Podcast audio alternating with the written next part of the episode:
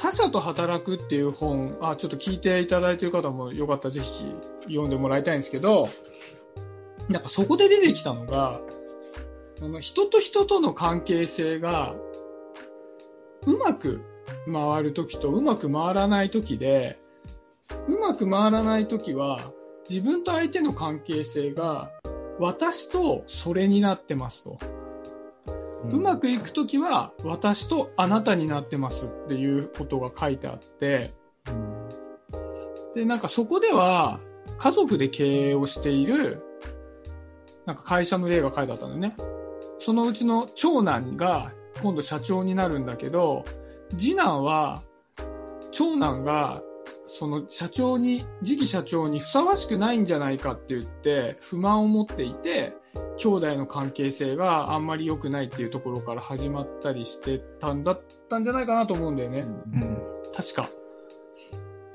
で、その次男の話を聞くと、その長男は、社長としてこういう風であるべきなのに、そうなってないから良くないっていう風に思ってたんだけど、実はそれは私とそれの関係になってしまっていて、実は長男は長男で、自分が社長になる準備はない状態で、社長になるっていうところに、いろんな重責を抱えていることとか、そういう、その人がこれから社長になるっていう時で、に抱えてるストーリーみたいなのを持っていて、そこをきちっとお互いに見てあげることができたら、実は協力し合って、その長男のお兄さんをいい社長にしていくっていうことができるようになるんじゃないかみたいなことが書いてあったの。で、その時にさ、もう会社とかでさ、この私とそれすげえやってたなと思って。うん。なんか自分に対して偉そうになんかこうしろよみたいな感じで言ってくる人に対して、なんだこいつと思って、なんなんでその言うこと聞かなきゃいけないのみたいな調子で、この人は自分の独善的な価値観で自分を動かそうとしてくる悪いやつだと思ってて、やるんだけど、だもしかしたらでもその人はその人なりのその会社の人生があって、その中で自分の好きなようにできなかったっていうことがあって、その中でも自分はこうしてきたんだから、相手にも同じようにしてほしいよっていうのがもしあったんであれば、あ、それはそれで年輪があるわけじゃない。自分がそれに合わせるかどうか別にして、その言われた時にさ、相手が自分にをコントロールしてこようとして嫌だみたいな風にはならずにうん接することができるんだろうなみたいに思ったわけ。うんそうそう。なんかそういうのはある？俺人の話を聞くときにその事実と感情を結構分けて考えてる部分があって、おなんかいいいいことっぽい感じがするね。多分同じことをなんか言われてもちょっとなんかイラってすることももしかしたらあるかもしれないしまあめっちゃ可愛い子になんか言われたら、うん、喜んでっていうふうになんかこうハッピーになるかもしれないし今のその自分のコンディションであったり、うんうなんかんの状況によって、うん結構この事実、まあファクトが歪んで伝わることってたくさんあるじゃない。ある。でそれを割となんかちゃんと察知するように心がけてて、うん。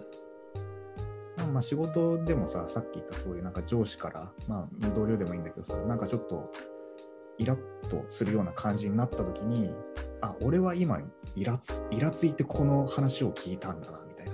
でもちょっと待てと。で、ちゃんとテキストに起こしてみたら、あ、何々さんこれをやってくださいってただなんかお願いしてるだけなんだなと。感情とね。捉えてるのは勝手に自分がそれをそういうふうにそういうふうな感情で捉えたいから捉えてるだけであってうん。お願いしてることは至ってシンプルだなっていうことでこう分解できるからうん。こういった受け取り方っていうのを意識的にやったりはしてる、確かにそう伝えてる内容と伝え方っていうのがあるからさ、その伝え方の方だけ取ってイイラッとしてるけど、伝えてる内容は別にイラッとするようなことではなかったとかもあるしね。うん確かに確かに。だからささっきの話だと、こうしろよって言われた時に、それをすることがどうしても嫌なのかどうか、さっきのまあ湯本のドアじゃないけど、ドアを閉めたくくないかいどうしてもっていう。でもドア閉めてよって言われた、それの伝え方にだけ腹立ててるのかもしれないし、みたいなさ。うん。そう、なんかそういうのはさ、切り離そうっていうふうに思わないとできない形よね。ね。ふわっと聞いちゃうとさ、同じことだと思うもんね。相手が間違えたことを言ってるから腹が立ちましたと思っちゃうかもしれないよね。うんうんうんなるほどね。あ、それは何？昔から分けれてたの？うん。いやいやいや、全然全然。結構やっぱ、感覚的な人だからさ、うん。そこら辺はやっぱ、難しかったよね、切り分けるのはね。で、疲れちゃうじゃん、結局さ。いちいちなんかこう、あ、なんか今の言い方なんかちょっとそんなんじゃないのみたいな感じで怒っちゃったりとかさ。うんいちいち飛んだりとか、いちいちなんかこう、感動とかしてたら疲れちゃうから。確かにね。ネガティブなことに関しては、やっぱりそうやってこう、情報と感情っていうものは切り分けて受け取った方がいいかなっていうことはよく思うね。確かになんか俺それをこの音声配信にめっちゃ救われててさ、うん。なんか、いやーってくるじゃん。やったーと思うちょっと。これは喋れる。このイラは喋れるっつって。そう。で、なんで俺は今イラッとしたんだっつって、あ、なるほど、喋ろうみたいなので、すごいね、自分をコントロールできるようになってる。ちょっと。いい。な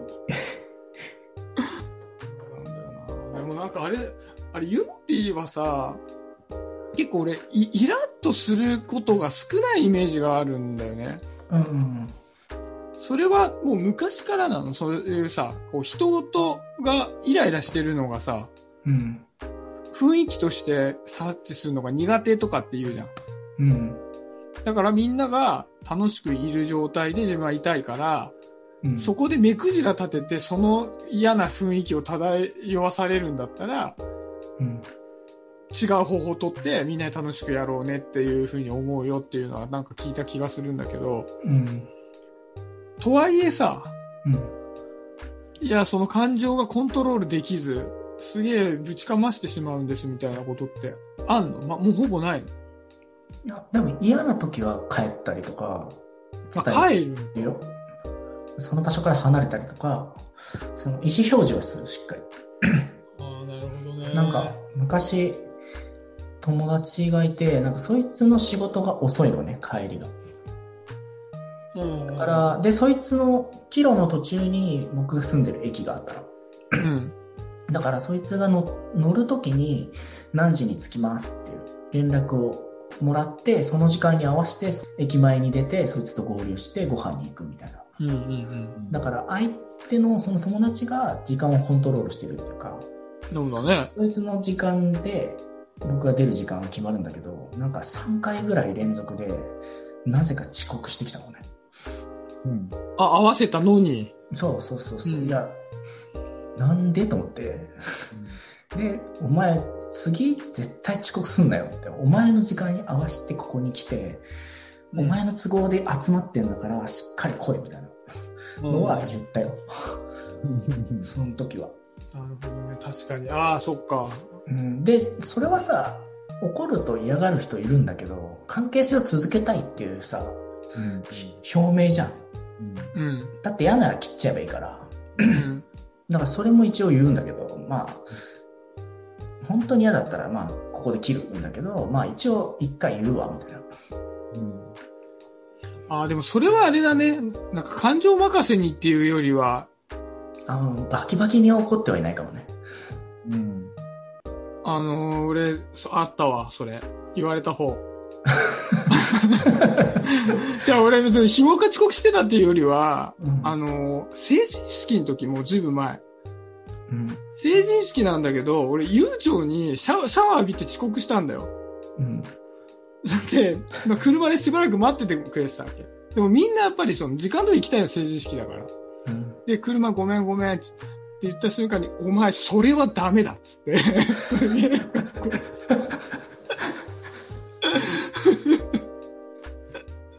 すごいね、言われたけど、いや、まあやっぱすっげえ仲いいやつなのね。うん。だから、多分、でも自分を、いや、それはマジでダメだやつだぞっていうのを多分教えてくれたんだろうなと思って。うん。そうまあそういうやつはね、感情任せってやつじゃないからね。うん。いいな、大事だね。でもなんか、その、他のことはもしかしたら簡単に許せるのかもしれないけど、俺にとってはこれマジアウトだぞっていうの、ちゃんと言えるのっていいね、なんかね。うん。なんか、ずっとさ、続けていくわけじゃん、関係性が。うんその後もさ。でもさ、確実にさ、侮ってるわけじゃん。うん。この関係性なら、この状況でも遅刻して大丈夫って思ってるから、うん。いや、そうすると長く関係性続けらんないんですけど、いいですか？みたいなうん怒りだよね。うんだから、侮るなよってことなんだけど、うんおそらく。でお前、会社には遅刻してないんでしょ？って。で会社にそうだね。二人うん。で、でも、友達との関係の時はよく遅刻するのはやめた方がいいよ、みたいなのとかもそうだしさ。うん結局根っこは侮るなっていうか、侮られるとこっちが悲しいうん。ってことなんだよね。で、それが怒りな、なんだと思うんだよね。それを分かってもらえない場合ってどうすればいいんだろうね。あ、そういうのいうふうに言ったのに。うん。もう、付き合わない。一線引くって距離を、あ、そう、距離取っちゃうかおおー。なるほな。うん。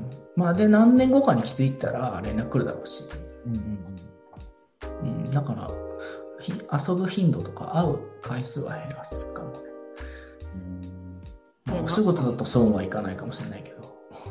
なんか、この間さ、読んだ本でさ、うん。敵とのコラボレーションっていう本があったんだけど、で、そこで人と人が関係性を結んでいくのに、やっぱり関係性を結んでいくと、悪い方に流れていっちゃうってことがあるっていうので、例えばさ、じゃあこの3人がずっとお互いに需要的な関係でさ、おお互いのことを、ああ、いいよね、いいよねって言って、やり合っていくと、じゃあ例えば自分がいつも遅刻するタイプだったとしたならば、あ、それもじゃあいいよね、いいよねってやってると、結果ユモティとマーサは自分の方にずっと付き合わされるわけじゃない。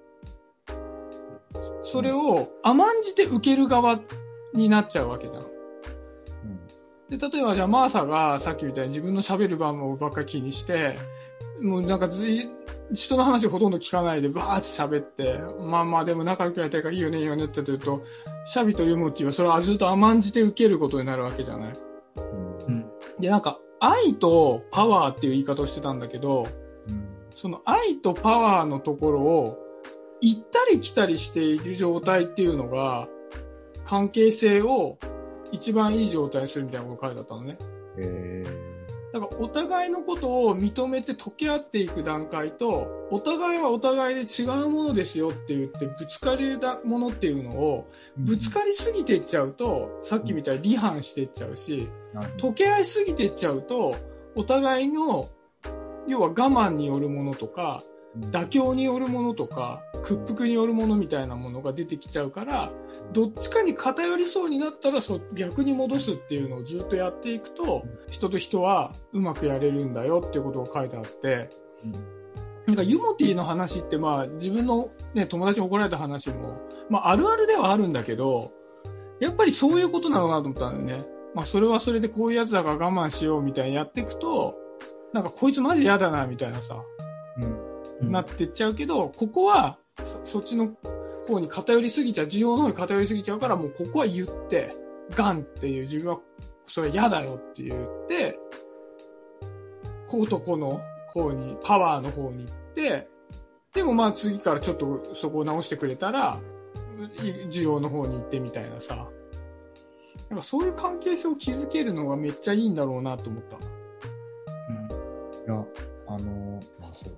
俺さ、その、基本的に相手を変えるっていうことってもうんう。95%ぐらい諦めてる人なの。ほうほうほう。だから、あの、自分が変わる、もしくはそれを受け入れるっていう選択肢しかほぼほぼないのね。うんうんうん。相手を変える、変えなきゃどうしても自分にとってはまずいってなった時はもちろん離れるっていうのがあってうんうんなんかす、相手を変えなきゃいけないようなシチュエーションっていうのもさ、出てきた場合って、やっぱどうどうしてんの？対話なのやっぱみんな。対話でなんとか分かり合おうとしてる相手を変えなきゃいけないシチュエーションっていうのはどういう時なんだろう？なんだろうね。まあなんか、さっきのその暖房効果を上げたいからさ、そのドアを閉めてほしいっていう。どうしてもドアを閉めないと電気代が高くなるでしょっていうふうに、うんうんうんうんこう論破してこうなんか伝えなきゃいけなかったりとかする。じゃん。でもどうしてもやっぱドア開けちゃ、開けちゃったりするわけじゃない。そしたらどうすればいいの、あれ、そう、それさ、あれだよね、さっきのドアのし閉め、開け閉めとかはさ、ユモティが、まあどうしてもじゃないかいいよって思ったりさ、自分のケースで言ったら、それは確かにと思ってやめたけどさ、だそこの、その愛入れないところがさ、本当にお互いもうマジで譲れないし、どっちかが折れなきゃいけない案件なのに譲れないってなったらむずいよね。うんうん。結構そこがやっぱ人間関係のなんかこう、狭間というかさ、やっぱ大きな悩みのポイントだよね。なんかうん。多分、なんかロジカルでは理解できるんだよ、きっと。あ、あなたの言ってることわかります、あ、ごめんね、ごめんね、みたいな。で、こっちの方もさ、言ってる方もプンプン分かってくれたらいいんだよってなるけど、でもまた同じことしやがった、みたいな。かといってなんか急にさよならとかその一線聞くこともできない。じゃあどうやって付き合う？みたいな。そういった課題は多分ものすごく多いと思ってて。相手を変えなきゃいけない時ってさ、俺その、さっきの会社の話とかって本当にそうでさ、相手は何か自分に要求をしてくるんだけど、自分はその要求を飲みたくないっていうので、もうここの相入れないじゃない。うんなんだけど、なんかちょっと思ったのは、自分が嫌なのはさ、相手が自分のことを何か行動を勝手に決めてきて不本意なことを押し付けてくるのも嫌なんだけど、100歩譲って、自分は今、相手のそその要求に対してこういうふうに思ってますと。うん自分はそういうふうにしたくないのに、そういうふうにさせられていると感じていて嫌ですっていうことが、相手に伝わっていて、あ、嫌なんだと。うん嫌なのは分かったけど、ただこういうのがあるからやってくれないかって言ったら、飲めたりするんだよね。だからなんかお互いの事情を、ある程度分かった上でのうんうん相入れなさだったら、ちょっと受け入れられるような気もするよね。うんあ、あれだね。それがあれだね。その他者で働くで書いてあったナラティブっていう。う。そう、そうだよね。相手の事情を分かる。相手の事情を理解して物事に、物事を伝える。そのあそう相手のことを変えなきゃいけないっていうのを相手は変えさせられるのを嫌だっていうところとかっていうのを何にも折り合いをつけずになんかふわっとこっちからのさ言い方とかで工夫して変えるみたいなことっていうのはちょっとむずくてなんかそこはなんかお互いの相手が変えたくないって思っている。こっちはどうしてもそこは折れたくないと思っているっていうのをなんかきちっとそのさっきのナラティブで分かってれば、なんか少し解決ができそうな感じもするよね。なんかちょっと内容によりけりだけどね、あんまりこじれた状態でそれ始めてもちょっと難しいかもしれないけど、じゃあまあそんな感じで、まあ実際対話っていいんだけどむずいところもあるから、なんか今3人で話してお互い違うさ、なんか課題とかも出てきたんで、なんか聞いてる人でね、なんかこんなことあって、こういう風に思ったみたいなのがあったら、ちょっとぜひぜひお便りください。ということで、ちょっと今日は締めさせていただこうと思います。今日もありがとうございました。シャビでした。バイバイ。